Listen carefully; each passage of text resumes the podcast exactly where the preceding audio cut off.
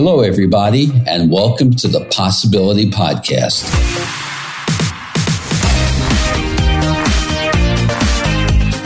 I'm your host, Mel Schwartz.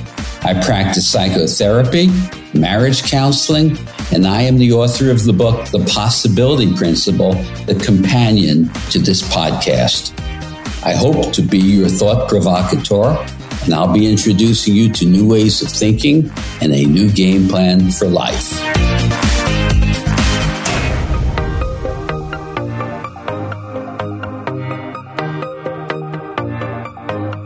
Hello, everyone. We're going to explore the topic around the concept of aging. What does the word aging typically imply historically? Well, it's limiting. We age, we're running out of youthful vitality, we're running out of possibilities, ordinarily. We're winding down the clock, our biological clock. The notion of aging is depressing. It's narrowing. It speaks about a retreat from life. But there is a new vista of aging occurring, and some of it has to do with the profound medical advances as we come into certain ages 60s, 70s, 80s, even 90s. People are medically fit. You can be physically fit. Last week, I read about a 93 year old man who could get his heart rate up to 136 beats per minute almost instantly. He was just focused on rowing and lifting weights. But here's the good news he didn't begin this exercise regimen until he was 73.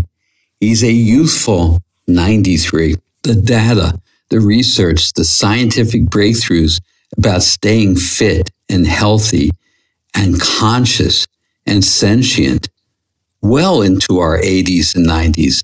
And arguably, we're moving towards centenarians living well.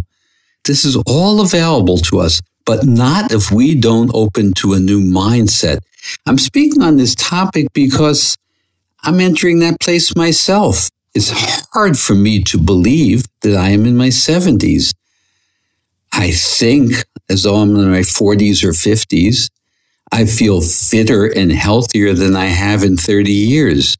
Yet I'm aware of my age, but I'm not acting that age. And what we think and how we feel and how we act is what really tells us our age. We shouldn't reduce ourselves to this notion of biological age. Our age is more a factor of how we think, how we feel, and how we see. So, this notion of positive aging, of wellness, requires a shift of mind. What are the advantages we have when we come into a certain age? Hopefully, it allows us to access wisdom. And what is wisdom? It's about knowing how to live well. It's about understanding what really matters, not getting caught up in the grind and the conveyor belt of conventionality and conformity and competing and just acquiring. We come to the place where we see that, well, maybe it was something we chose to go through or had to go through, but now it doesn't matter. What really matters? Peace of mind, close relationships, and a reason for living. Curiosity is the key to aging well. Curiosity is such an essential at any age but curiosity provokes new learning. Every day, waking up with something new to learn, to develop, to experience. These are the things that really matter, especially when we have completed taking care of many of the challenges and necessities that come with earlier in life, raising a family. There is an integrity that is available to us when we reach a certain age. That integrity is being in harmony with our own self. Again, being at peace with yourself and choosing to be at peace with others. This leaves us with the ability for a gratifying life, meaning and purpose. You know, earlier in life, we don't seek meaning and purpose, and it's probably because we don't have a philosophy for living well. You cannot live well without meaning and purpose in your life. So as we age and we are not distracted by so many of the things that we were earlier, the meaning and purpose may involve a spiritual reckoning, which is what is my life all about? And as I've mentioned before, the fear of death just is so decimating. Open up, talk about it, discuss it with friends, relatives, other people. Come to your own spiritual awareness. What does it mean to you? Is it the end of your physical being? Is it the end of your being? You know, asking those questions like, what would I do differently if I could live my life over? Well, the next moment is an ability to live your life differently. Tomorrow is an ability to live your life differently. You don't need to be young. You just need to be present and to be curious. And developing new relationships, new interests, having new experiences are not just for the young at heart. You can still choose to live your life without regrets. You may not go jump out of a plane and parachute. You may not take on risky things physically, but you can take on risks emotionally and psychologically with positive aging. You know, one of the risks that people often don't take is the conversations they've never had. Boy, how that constrains us. The conversations that you could have that you never did because you chose to play it safe. Choose not to play it safe. What's the risk? Have those conversations. Open up. Ask new questions of yourself and of others. There are so many opportunities that await us with the concept of positive aging. But first, we have to shift the paradigm. If you're feeling you're aging physically and mentally, it is not too late. Stop. Try a new path. Devote yourself to eating well, to exercising, to stretching your mind. You know, stretch your mind with new thinking and new learning creates an absolutely new experience of life. And it's never too late to develop new relationships. And those relationships don't need to be with people of our own age.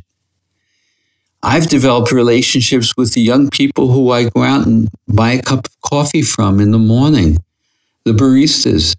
We start to chat. I ask them about their lives. They open up. I can start to mentor them. That gives me a meaning and a purpose. Of course, my work provides enormous meaning and purpose for me, but for everybody listening, think about what would provide you with meaning and purpose. What path can you venture down that you've never explored before and never opened up to before? Take those risks there is vitality and energy and stepping into new terrain, asking new questions, having new experiences, and devoting yourself to your wellness, not to the self limiting narrowing of aging. Choose differently, and you can experience the great rewards of positive aging, replete with wisdom, meaning, purpose, and integrity. Go for it and model that for all the younger people around you. Let's return to an earlier age. Let's return to earlier epics in history when elderly people were revered. And you know what? I don't like the word elderly either. Drop that language. Forget about age. Venture forth in life. Be positive about yourself and your experiences and harvest all the rewards that are available to you right now. Go for it, my friends. Until next time, positive aging to you, no matter what age you are. Be well, and I look forward to seeing you soon. Bye for now.